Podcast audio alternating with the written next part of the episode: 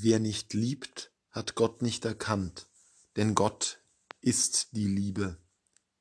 Die Liebe Gottes wurde unter uns dadurch offenbart, dass Gott seinen einzigen Sohn in die Welt gesandt hat, damit wir durch ihn leben. Nicht darin besteht die Liebe, dass wir Gott geliebt haben, sondern dass er uns geliebt und seinen Sohn als Sühne für unsere Sünden gesandt hat.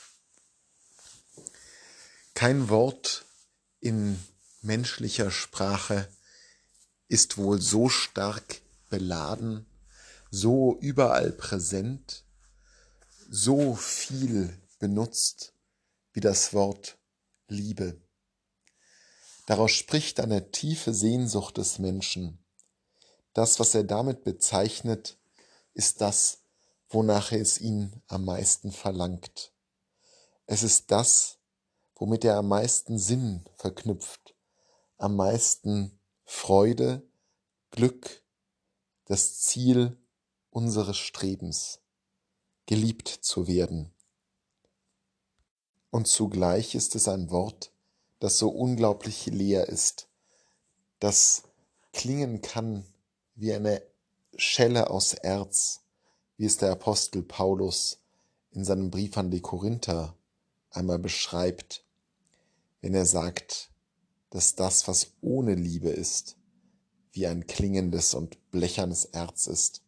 Und doch, dieses Wort Liebe kann genau diese Gestalt annehmen, wenn es eben nur ein Wort ist, wenn es genutzt wird, um banale Wünsche von uns Menschen, Menschen zu beschreiben, wenn es genutzt wird, um kluge, nette Sprüche zu verfassen, die eher garnieren, als wirklich etwas zu bedeuten. Liebe das ist ein so zentraler Begriff für uns Menschen, dass im Johannesbrief zu lesen ist, Gott ist die Liebe. Dass eine Identität hergestellt wird zwischen dem, der alles ins Dasein gerufen hat, alles umfängt, alles beherrscht und dieser Liebe. Doch Johannes belässt es eben nicht bei bloßen netten Phrasen sondern er stellt uns vor Augen, was Liebe bedeutet, am Beispiel Gottes. Liebe wird offenbar, indem Gott seinen Sohn in die Welt sendet. In der Tat und in der Wahrheit, wie wir vor wenigen Tagen hörten, wird Liebe manifest. Und diese Tat ist eben nicht etwas, was auf sich selbst bezogen ist. Es ist kein Selbsterhaltungstrieb, sondern das Gegenteil davon. Es ist das Hineinsenden des Sohnes in den Tod. Zunächst in das Leben, in jenes hinfällige und sündenbehaftete Leben, das wir Menschen führen, das so weit weg ist von der Realität Gottes und dann in die totale Vernichtung. Das ist Liebe. Das ist es, was Gott für uns tut. Er gibt sich ganz auf und ganz hin. Da ist nicht mehr Platz für Romantik, für Gefühlsduseligkeit und Nettigkeiten. Da geht es um Leben und Tod.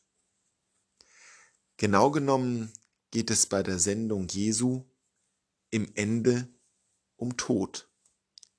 Am Kreuz endet diese Liebe. Aber die Liebe endet eben nicht dort, wo sie nach menschlichem Ermessen zu Ende gegangen ist, im Tod. Nicht dort, wo wir ihr Ende fürchten, weshalb wir den Tod ja so sehr fürchten, weil er alle Liebe zerstört und verunmöglicht. Nein, die Liebe ist stärker als der Tod. Sie bezwingt den Tod, weil sie bereit ist, ganz aufzugeben, ganz loszulassen.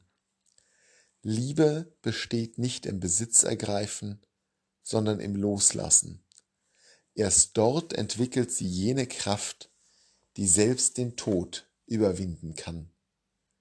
Dort, wo Gott seinen Sohn losließ, ermöglichte er den Sieg.